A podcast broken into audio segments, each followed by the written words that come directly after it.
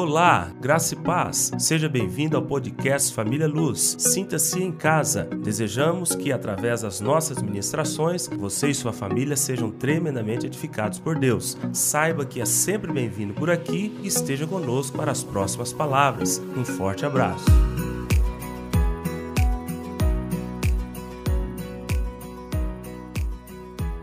E hoje nós vamos falar sobre o recomeço na fé.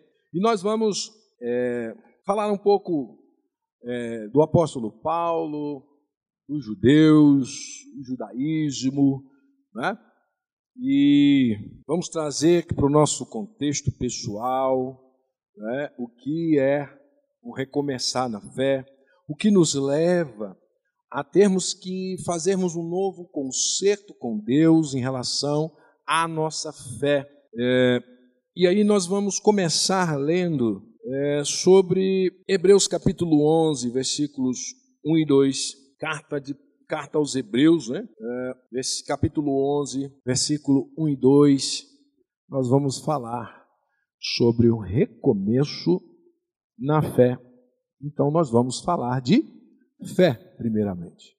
Hebreus 11, 1 e 2. Diz assim a carta aos Hebreus, capítulo 11, versículos 1 e 2. 1 e 2 não, só 1, perdão. Ora, a fé é a certeza de coisas que se esperam, a convicção de fatos que se não veem. Vamos ler de novo? Ora, a fé é a certeza de coisas que se esperam, a convicção de fatos que se não veem. Certa feita eu preguei, eu acho que foi no culto da manhã, sobre o que significa fé. Primeiro, que fé, quem tem fé, não é aquele que acredita na concretização dos seus desejos. Isso não é fé à luz da palavra de Deus. Fé não é eu mentalizar aqui, confiar que aquilo que eu desejo, aquilo que passa na minha mente, que eu gosto, que eu quero, e aí eu sou ali positivo, e eu não abro mão porque eu sei que isso vai se concretizar. Isso não é fé. Não a fé de Hebreus, capítulo 11, versículo 1. Fé ela fala das coisas que se esperam, certeza das coisas que se esperam. Quem tem fé em ver concretizado um desejo seu próprio sobre qualquer questão, não tem certeza de absolutamente nada. Por isso não é fé. O meu desejo é que os meus filhos cresçam saudavelmente, se tornem homens de Deus, mulheres de Deus. Eu quero, desejo para os meus filhos se tornarem é, jovens santos, abençoados, profissionais bem-sucedidos. Tudo isso é virtuoso no sentido de que todo pai, toda mãe tem o desejo de, que, de ver o seu filho bem-sucedido em todas as áreas. Porém, isso não é uma certeza. Você e eu não temos certeza do que serão dos nossos filhos. Nós não temos certeza do que será do meu filho, dos nossos filhos, seja profissionalmente, seja no mundo social, seja na vida profissional. Não temos certeza de absolutamente nada. E eu mentalizar isso, e eu trabalhar isso, e eu me esforçar de todas as formas, não me garante certeza de absolutamente nada. Por isso não é fé, a fé de Hebreus 11. Porque a fé de Hebreus é a certeza de coisas que se esperam. Eu tenho certeza daquilo que eu espero. Eu estou vendo? Não. Mas eu tenho certeza. Isso não é uma mera crença, não é um mero acreditar, não é um desejo de ver as coisas acontecerem. Tem um livro da capa vermelha aí que fala sobre isso. De você mentalizar, de você ser positivo, de você ser ali insistente, de você profetizar, de você falar, eu quero aquilo, eu quero aquilo, eu quero aquilo, eu quero aquilo. Uma vez eu visitei um colega ele morava num apartamento, mas ele queria morar no prédio, lá num condomínio assim assado. Ele disse que ele chegava na janela, na varanda da casa dele, ele ficava, eu quero aquele apartamento, aquele apartamento vai ser meu, aquele apartamento vai ser meu. Aí pegou o livro e mostrou, filho, Deus me livre. Isso é macumba da braba.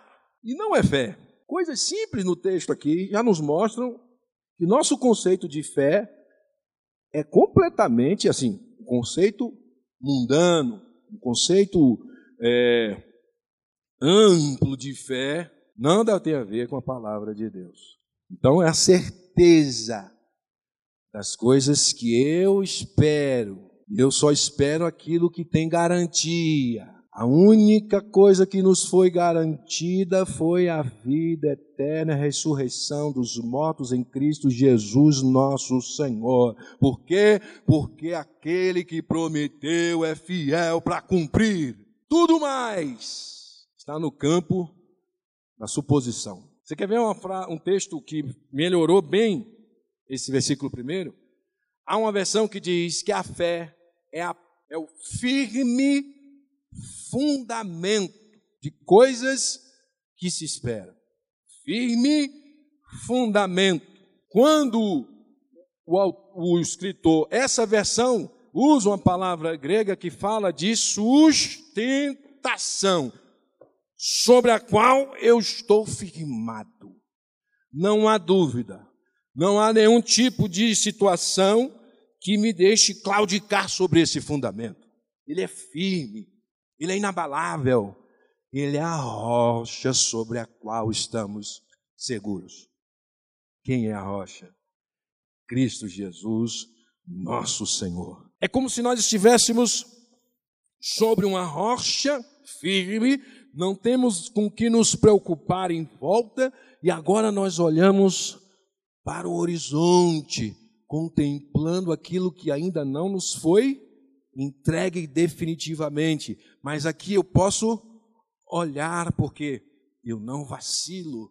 Isso aqui é inabalável. Eu não preciso ficar aqui assim, ó. Você olha para o horizonte quando está assim? Você consegue vislumbrar alguma coisa? Quando a base está vulnerável?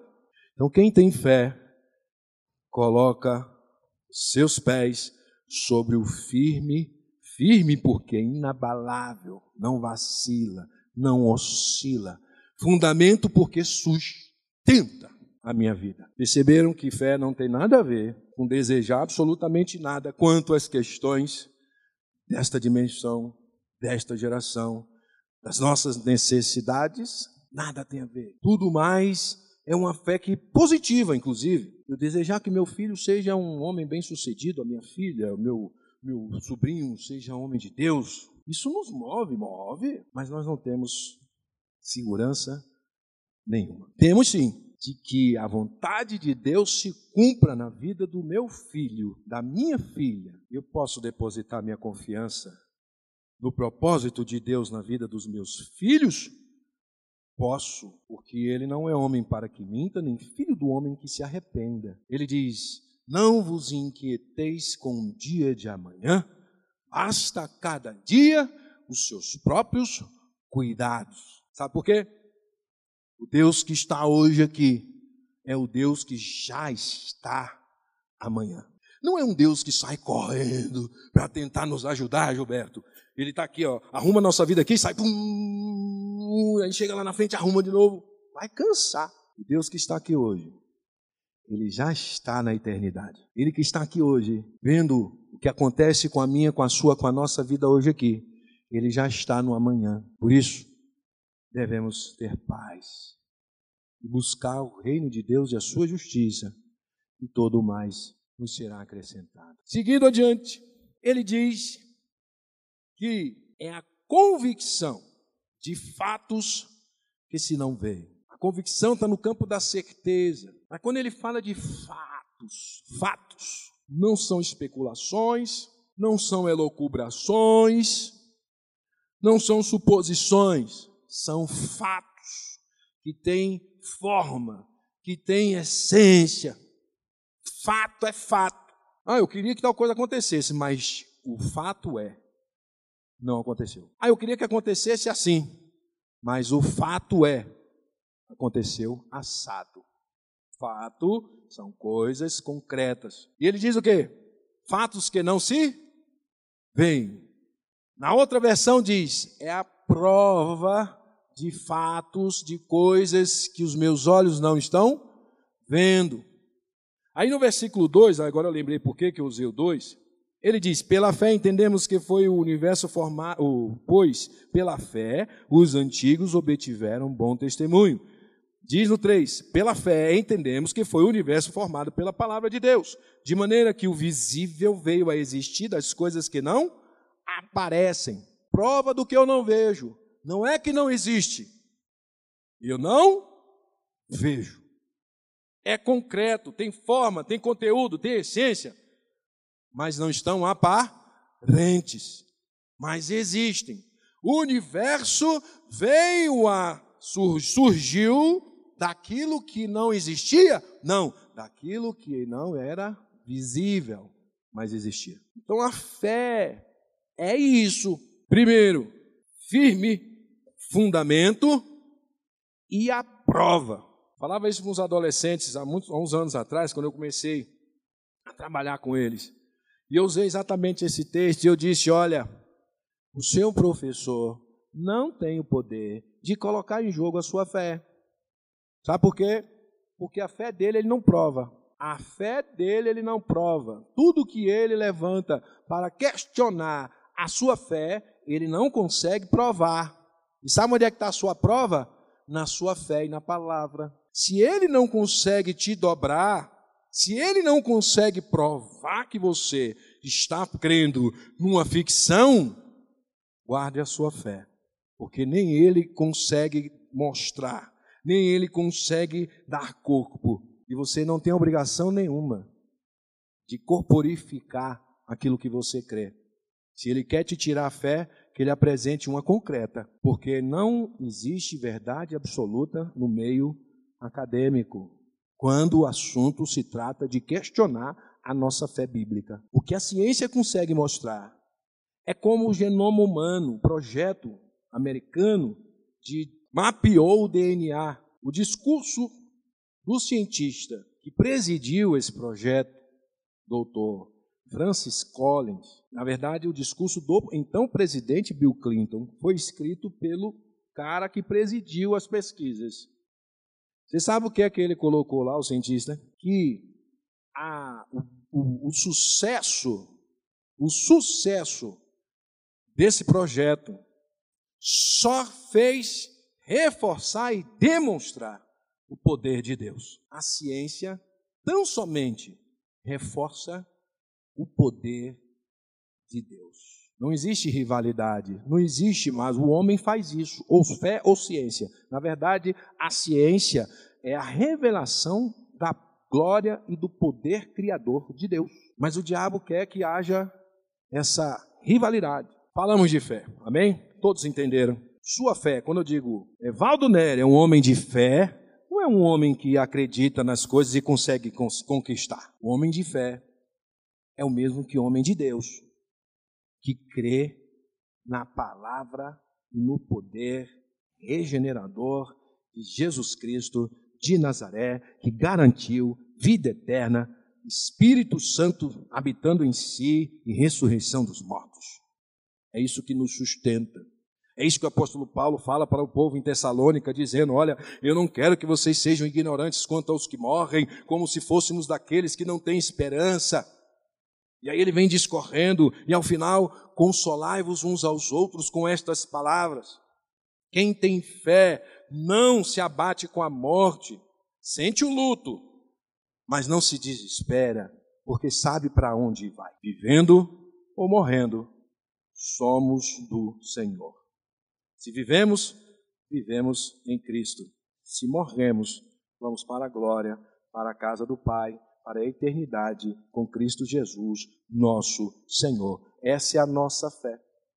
E a última ilustração que eu quero fazer em relação à fé é como se você estivesse no meio do oceano. Seu navio naufragou. Você não tem como se segurar. Você está ali boiando há horas. E o mar está revolto. E se você parar de boiar, se parar de se movimentar, você vai para o fundo mil e tantos metros de profundidade. E aí você perde as suas forças. Você não tem mais forças para se manter na superfície. Suas pernas já estão dando cãibra. Teve um pastor que nadou nove horas, né? Num lugar cheio de tubarão. Esse, é, esse não, ninguém pega ele, não. Mas é, isso é fé, né? E aí, você já está naquela como um amigo meu se converteu aqui. Deus tinha um tempo para ele, veio aqui, se converteu, se batizou, um ano depois morreu, Oscar Pita. Ele falou assim para mim, depois de uma cirurgia, que ele, de horas de cirurgia, e ele quando despertou, foi morrendo e vivendo, morrendo e vivendo. Ele falou assim, Paulão, lá pelas quatro da manhã, ele falou assim, na hora de morrer não dói. Eu sabia que eu ia morrer. Ele falou assim para mim, ó, fique tranquilo, que a hora de morrer não dói. E os médicos tentando de todo jeito. Ele disse que ele foi salvo por Deus, porque ele nos dentro da consciência dele, no subconsciente dele, ele falou com Deus, ele disse: "Senhor, deixa eu criar o meu filho". E ele disse que foi como se tirasse com a mão. Os aparelhos estabilizaram e ele passou um tempo, foi para casa. Ele falou: ó, "Na hora de morrer não dói não". Digamos que chegou a hora de morrer, e a gente sabe, agora não aguento, vou para o fundo. E de repente, surge um tronco de árvore boiando. Passa aqui, ó, na sua frente. Aí você aí se agarra. A pergunta que eu faço, você vai largar esse tronco? De jeito nenhum. Isso é fé. Fé é o que nos sustenta e fé é o que nos prende a Deus. É saber que aquele tronco não vai te deixar ir para o fundo. É saber que aquele tronco não vai permitir que você pereça. E por isso nós nos agarramos em Jesus Cristo, porque nós sabemos que Ele não nos abandonará. Ele, quando vier na sua glória, irá tomar para si tantos quantos se agarraram a esse tronco, a essa tábua de salvação, e vai nos dar vida eterna. Por isso, isso é fé.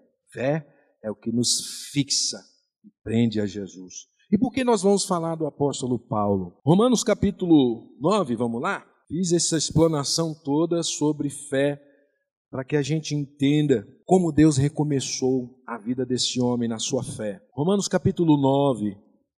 Romanos capítulo 9. Vou achar ele aqui. No melhor. Capítulo 10. Versículo 2. O apóstolo falando dos judeus, de onde ele havia saído, digamos assim. Diz: Romanos 10, 2: Porque lhes dou testemunho de que eles têm zelo por Deus, porém não com entendimento. Sabe o que ele está dizendo? Que o povo dele, os judeus, tem zelo por Deus, tem zelo de Deus, porém sem fundamento. Tem zelo de Deus, porém sem fé. Paulo havia saído do meio desses que tinha zelo de Deus, que tinha cuidado com as tradições, que tinha é, é, reconhecimento do povo da sua época. E ele diz: De lá eu saí, porque eu sei que tem zelo, o zelo tem zelo por Deus, mas eles não têm fundamento, eles não têm entendimento, eles se deixam levar pela justiça própria, eles querem defender Deus Primeira coisa que a gente precisa saber: Deus não precisa de que alguém o defenda. Deus não precisa que ninguém o defenda. Porque por conta disso, desse zelo, mataram, crucificaram, prenderam para defender Deus de qualquer afronta. Certa feita, num grupo daqui da igreja, eu vi aquela passeata lá de São Paulo, e aí, é, como é que se diz? Fizeram, pessoas se vestiram lá de Jesus, outro, e fizeram aquela bagunça lá. E eu vi uma pessoa colocar assim: eles não sabem o peso da mão de Deus. E eu coloquei: Deus não precisa de que ninguém o defenda. Porque quando esse homem pegou autorização para ir a Damasco, para trazer aqueles que afrontavam a Deus, dizendo que havia um Jesus, que seguiam a Jesus, que ele era o Messias, e que ele é que trazia salvação. Esse homem, Paulo, pegou autorização dos anciãos, dos maiorais, foi até Damasco para trazê-los preso, para jogar nas masmorras. Ele consentiu com o apedrejamento de Estevão, em Atos capítulo 7. O zelo desse homem fez mal àqueles que ele entendia serem contrários àquilo que ele cria, às tradições. Foi lá para Damasco buscar esse povo. Quem foi que defendeu Deus? Foram, foi apóstolo Paulo, ou Pedro, perdão, foi João, foi algum dos apóstolos que foi no meio do deserto, catou Paulo pelo pescoço para defender Deus, enfiou areia do deserto na boca dele para ele parar de falar contra Jesus. Foi isso que aconteceu em Atos capítulo 9?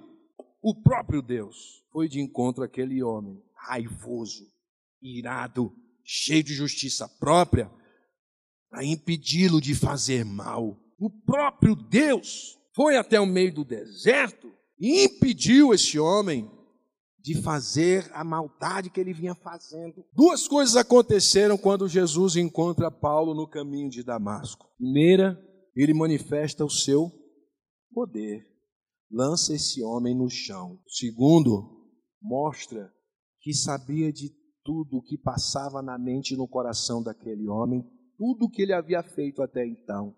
Paulo por que me persegues? Como se Deus estivesse falando para ele: Eu sei o que você fez até aqui. E pegou um homem altivo, que em Gálatas capítulo, capítulo 1 ele diz que ele se avantajava àqueles da sua idade no judaísmo. E faz desse homem um imprestável, cego, sem saber onde estava. Mostrou toda a sua soberania, mostrou todo o seu poder, Deus não deu alvará para nenhum de nós defendê-lo.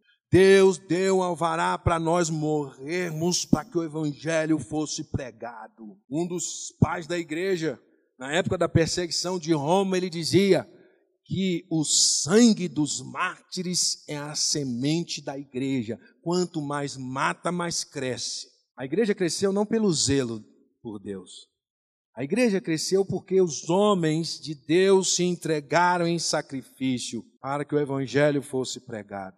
Ninguém vai ser convertido ao Senhor Jesus por ordem de lei. Ninguém vai se arrepender dos seus pecados porque a lei número 5 mil, lá, lá, lá, lá, aprovada no Congresso Nacional por ampla maioria, manda que eu me arrependa. Ninguém se arrepende pelas leis humanas. O homem se arrepende pelo seu encontro com Deus. O homem se arrepende por ter face a face encontro com Deus e tem ali revelado todo o seu pecado. Lei de homens não revela pecado, que revela pecado é a luz que espanca as trevas do nosso coração é um arrependimento genuíno, por olhar para as suas obras e olhar para o Deus que derramou o seu sangue, ver toda a sua pureza, ver toda a sua santidade e quer se ver livre disso. E reconhece que não está em si se livrar desse pecado, mas se apropria da justiça de Cristo na cruz do Calvário. Este homem carregava um sentimento de justiça mortal. Paulo, como todo o povo sua, da sua época, dos judeus, onde ele saiu, ele carregava um sentimento de justiça própria. Quantos de nós achamos que pelas nossas obras nós estamos é, justificando Deus, como se Deus fosse um incapaz, como se Deus fosse um aleijado, que não tivesse força para se defender.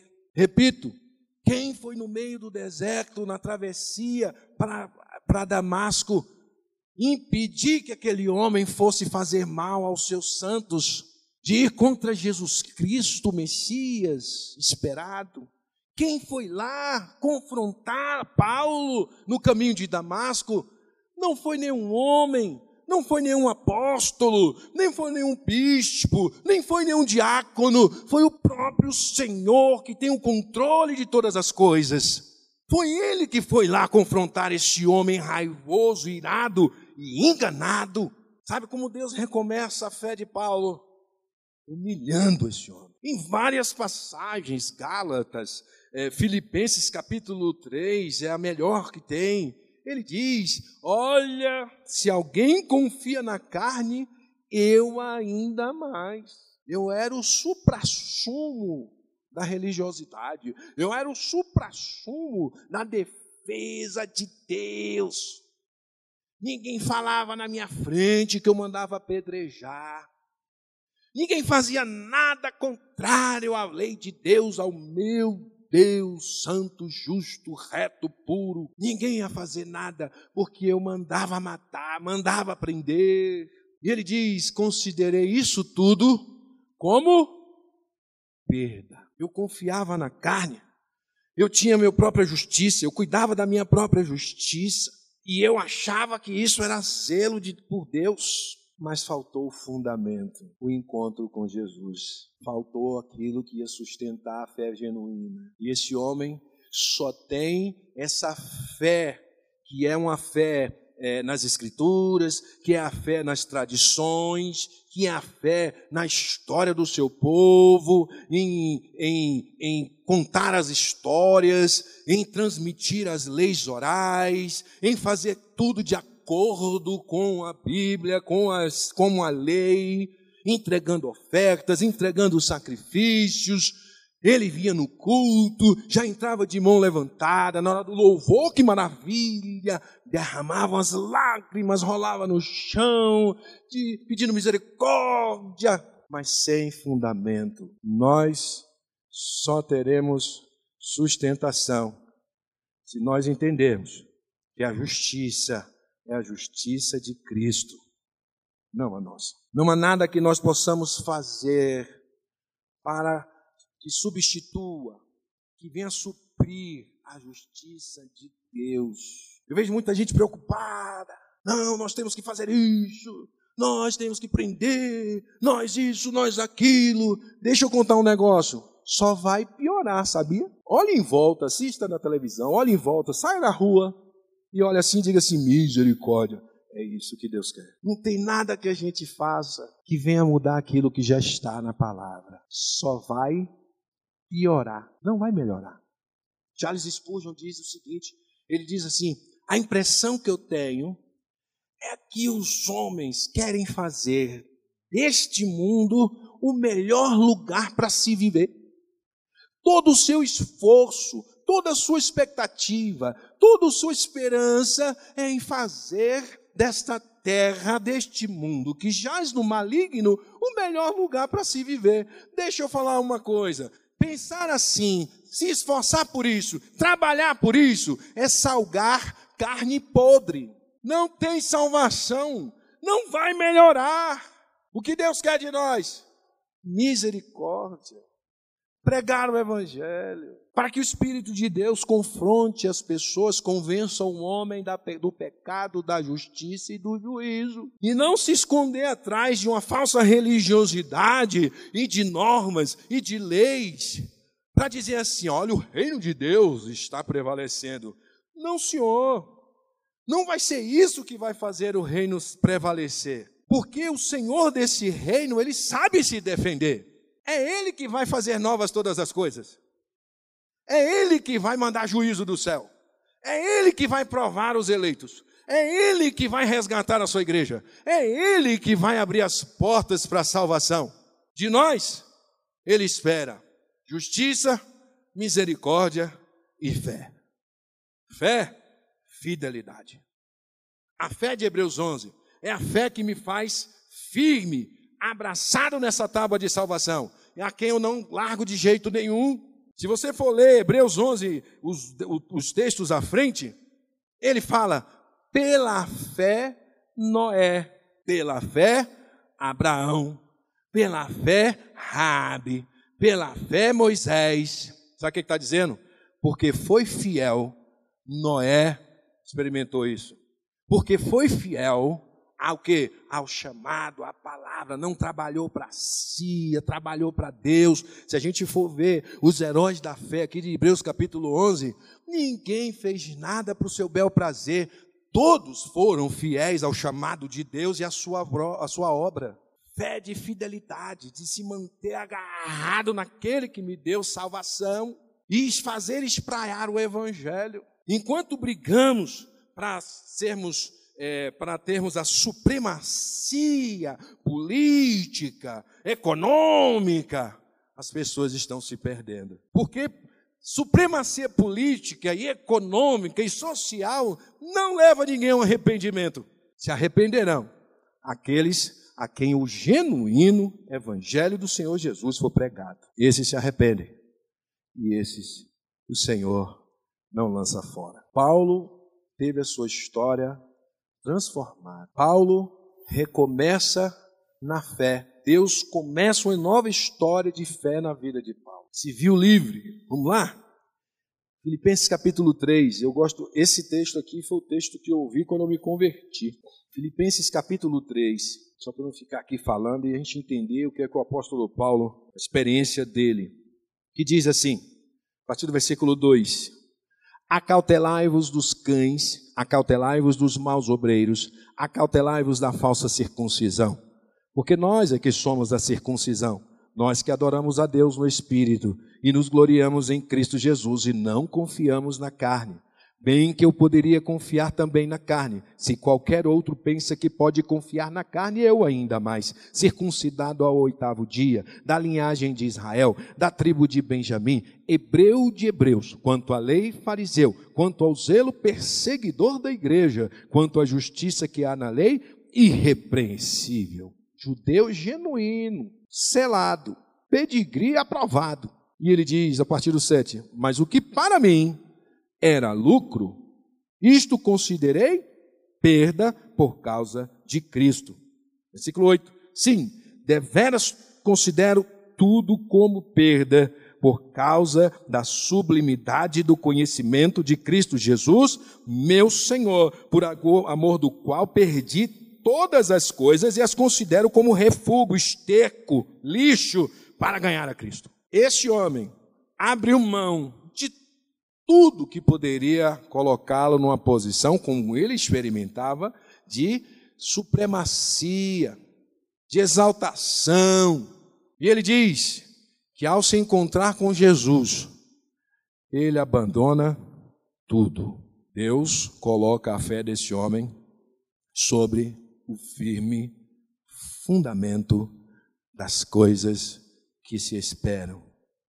Até o caminho de Damasco, este homem estava fadado ao inferno, com zelo, com conhecimento intelectual, teológico, ia para o inferno, achando que Deus tinha dado algum alvará para ele defender o trono.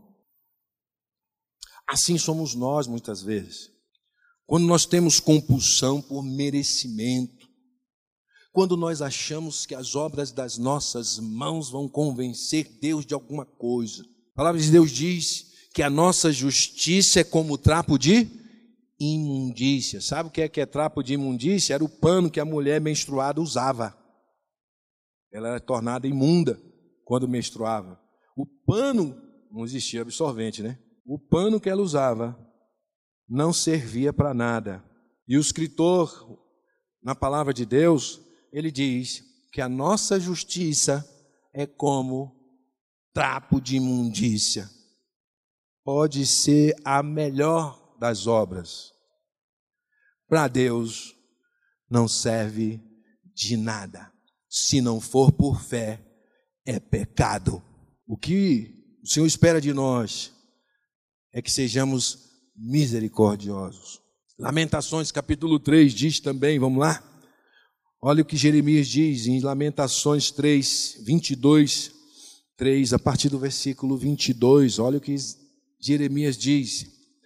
As misericórdias do Senhor são a causa de não sermos consumidos, porque as suas misericórdias não têm fim, renovam-se cada manhã. Grande é a tua fidelidade. O Senhor diz: misericórdia quero e não sacrifícios. Davi compreendeu bem isso no Salmos 51. Ele diz: Se tu quiseras sacrifícios e holocaustos, eu te daria, porque eu tenho patrimônio, eu tenho ovelhas, bois, eu tenho. Se fosse essa a forma de eu me reconciliar com Deus, eu tenho bens para isso. Mas ele diz: que o Senhor não resiste a um coração quebrantado, a um espírito compungido, o Senhor não rejeita. No Salmo 50 ele diz, o Senhor fala para o povo, diz assim, olha, eu por acaso, eu me alimento com carne de bodes, com sangue de bodes ou carne de vaca? Tudo que está no campo é meu Todos os animais que pululam no campo são meus. Se eu tivesse fome, não diria para você. Ou eu como, é, bebo sangue de bodes e como carne de bois.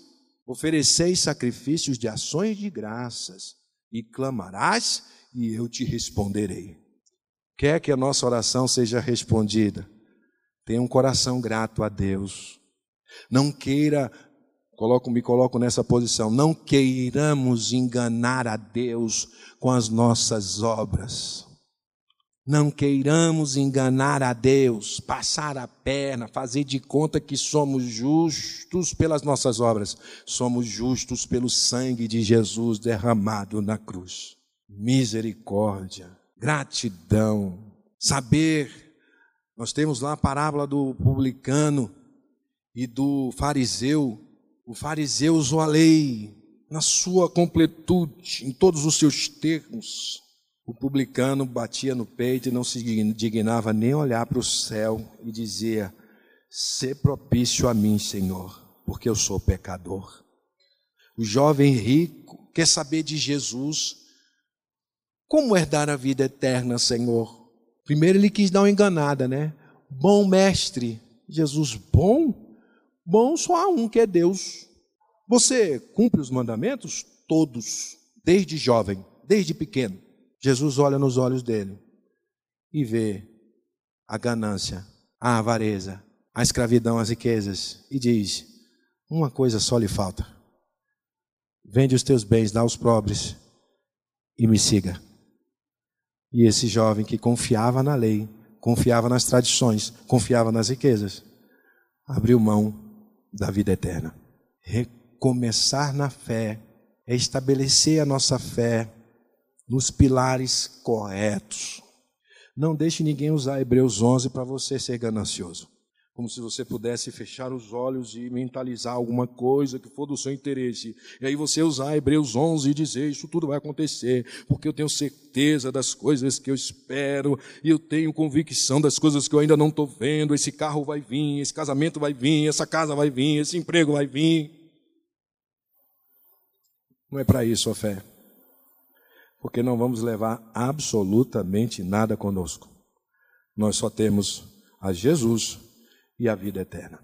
E diz que lá nem olhos viram, nem ouvidos ouviram, nem jamais penetrou em coração humano o que Deus tem preparado para aqueles que o amam. Esses dias na cela a gente brincava lá, porque eu falei assim: eu não imagino que no céu eu vou estar preocupado onde é que eu vou morar. Eu não imagino que no céu eu vou estar preocupado com minha esposa, com o filho. Acho que a gente nem vai se conhecer lá, né? Chega lá, nós somos como os anjos no céu. Não se casam, nem se dão em casamento. Eu não imagino que nós vamos para o céu cuidar, de, de capinar, de ajeitar a casa, de trocar a lâmpada, de ver onde é que eu moro, de fazer um muro, de cercar as coisas.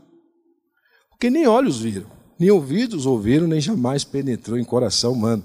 O que nós estamos acostumados aqui não se compara com a glória que nos está proposta em Cristo Jesus, nosso Senhor. Vamos colocar a nossa fé nas bases corretas. Pessoas se frustram porque acham que na igreja evangélica vai conseguir tudo o que tem, basta ter fé. Não vai conseguir tudo o que quer. Talvez receba o que não quer. Vida eterna. Talvez não tenha buscado Falei isso para uma senhora esses dias. Ela disse, por conta de problemas na casa, problemas graves, ela diz: Olha, eu frequentava um lugar e eu larguei lá. E vim para uma igreja evangélica porque eu queria ver essa situação em minha casa resolvida. Aí me acontece isso. Eu falei para Deus, Senhor, Deus, cadê você? Eu saí de lá, vim para cá, disse que o Senhor estava aqui. E eu falei para ela, minha irmã, deixa eu te falar uma verdade. Até hoje, a senhora buscou a coisa errada. Até hoje, a senhora buscou alguém que resolvesse os seus problemas. A senhora não buscou a salvação. A senhora não buscou aquele que salva. A senhora não se abraçou, não se fixou na tábua da sua salvação. A senhora está indo para o fundo. Até hoje, a senhora achou que o mérito estava em a senhora sair de um lugar para o outro. Faça uma experiência. Entregue a sua vida a Jesus. Não quer dizer que na manhã tudo isso aqui vai estar resolvido, mas a senhora vai enfrentar tudo isso com a fé correta. E Ele não vai te desamparar. Muitos de nós buscamos resolver nossos problemas com aquele que tem o nome de Jesus Cristo, Senhor, mas nós não entregamos a nossa vida a Ele.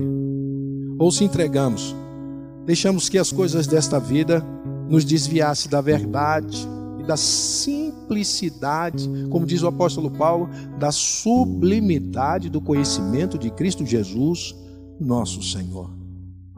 Eu queria que você tivesse esse tempo e pegar tudo que for refúgio, tudo que for perda. Porque o apóstolo Paulo ele entendeu. Perdi meu tempo confiando nessas coisas. Andei, vou ter que dar, andar casas atrás. Que eu achei que eu estava avançando, na verdade, eu estava retrocedendo. E o chamado de Deus para nós é recomeçarmos a nossa fé sobre o firme fundamento, com a certeza, não porque nós somos capazes de fazer alguma coisa, mas porque aquele que prometeu vai cumprir as suas promessas. E justificar para aqueles que nos questionarem o porquê da nossa fé? Porque ela é a prova das coisas que não vemos.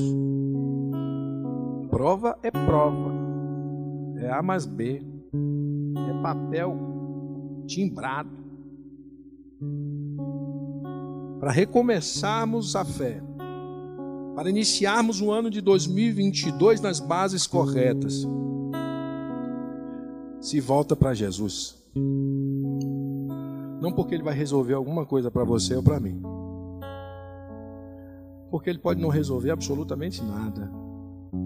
Porque a gente pode morrer daqui 10 segundos.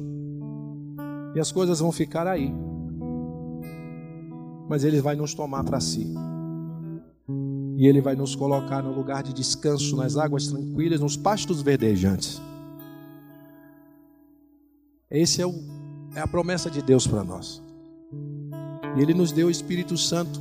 Sabe para quê? Falar em línguas, rolar no chão, profetizar? Não. É a garantia que Ele vai nos ressuscitar no grande dia do Senhor. A morte não será capaz de nos deter, porque temos o Espírito de Deus em nós.